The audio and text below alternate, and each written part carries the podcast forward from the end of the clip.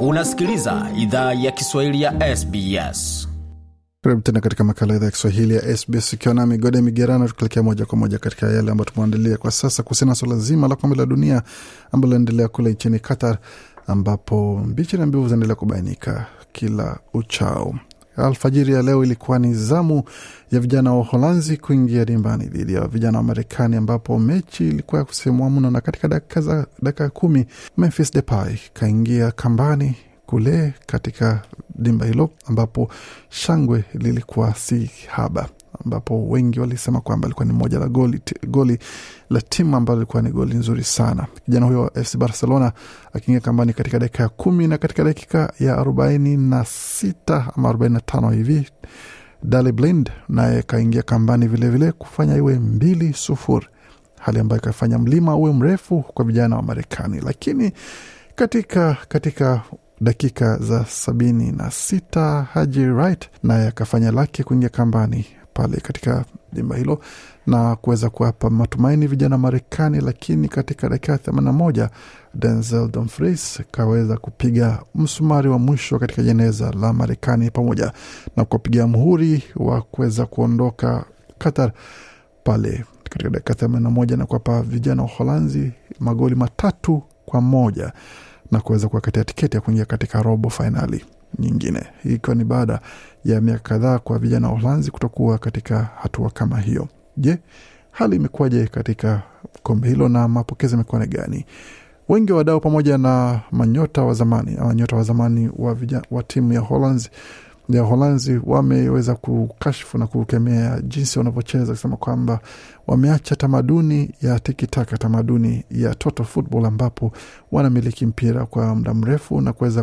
kucheza pasi milioni zaidi na zaidi kabla ya kufunga goli. Lakini kwa sasa ni kusema kwamba mambo ni kupiga na kuondoka,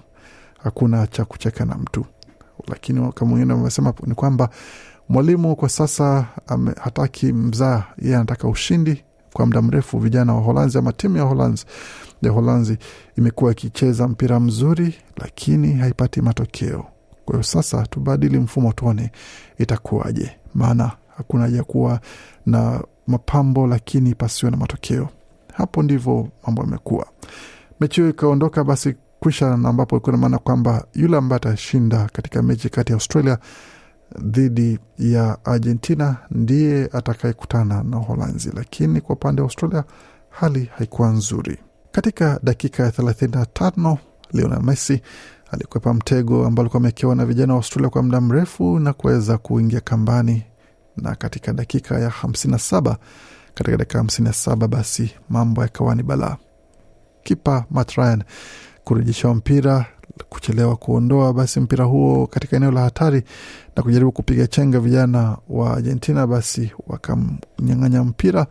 na kidogo tu kashtukia mpira huko wavuni, na shangwe limeanza kule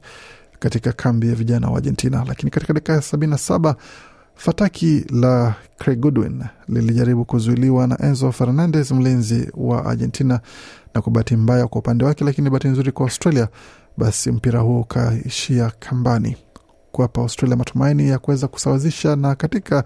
dakika ambazo zilifuata, vijana wa Australia walijaribu, walijituma wawezavyo, kupiga chenga zaidi ya timu karibu yote ya Argentina, lakini bahati mbaya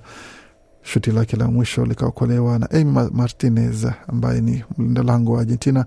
na katika dakika ya mwisho ya nyongeza kijana kijana barubaru Garancol naye kukwepa mtego wa walinzi wa Argentina, lakini basi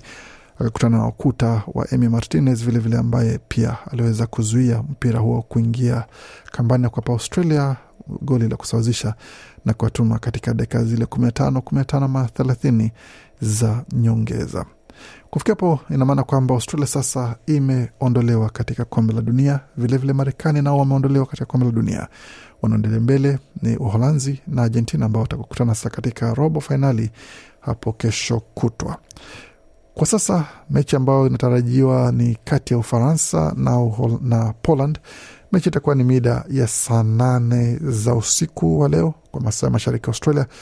na wakati mida ya saa kumi na mbili alfajiri kwa masaa mashariki ya Australia itakuwa ni zamu ya vijana wa England kupambana na vijana wa Senegal ambao nao pia wana wakilishi wa Afrika wakiwemo pamoja na Moroko ambao ni wakilishi wa Afrika pekee wanaosalia katika mechi ambayo itachezwa siku ya Jumatano kwa mradhi Jumanne itakuwa ni kati ya Japan dhidi ya Croatia. Mechi itakuwa ni mida ya saa nane za usiku kwa masaa mashariki Australia kati. Brazil dhidi ya South Korea ama Korea Kusini wataingia dimbani nao vilevile saa kumi na mbili za alfajiri kwa masaa ya mashariki ya Australia. Sasa kwamba mechi hizo zote unaweza kuzipata moja kwa moja na mbashara kwenye tovuti ya SBS pamoja na kwenye runinga ya SBS na hata kwenye redio pia unaweza kusikia matangazo ya mechi hizo katika lugha unayopendelea, kama ni Kireno, kama ni Kiarabu utaweza ukasikiza matangazo hayo, na kwenye tovuti yetu sbs.com.au kwa Kiswahili utaweza kupata matokeo pamoja na mengine mengi zaidi kuhusu kombe la dunia pamoja na mengine mengi ambayo tumeandalia katika studio zetu pamoja na kutoka makala ya kipindi cha SBS Radio. Penda, shiriki, toa maoni, fuatilia idhaa ya Kiswahili ya SBS kwenye Facebook.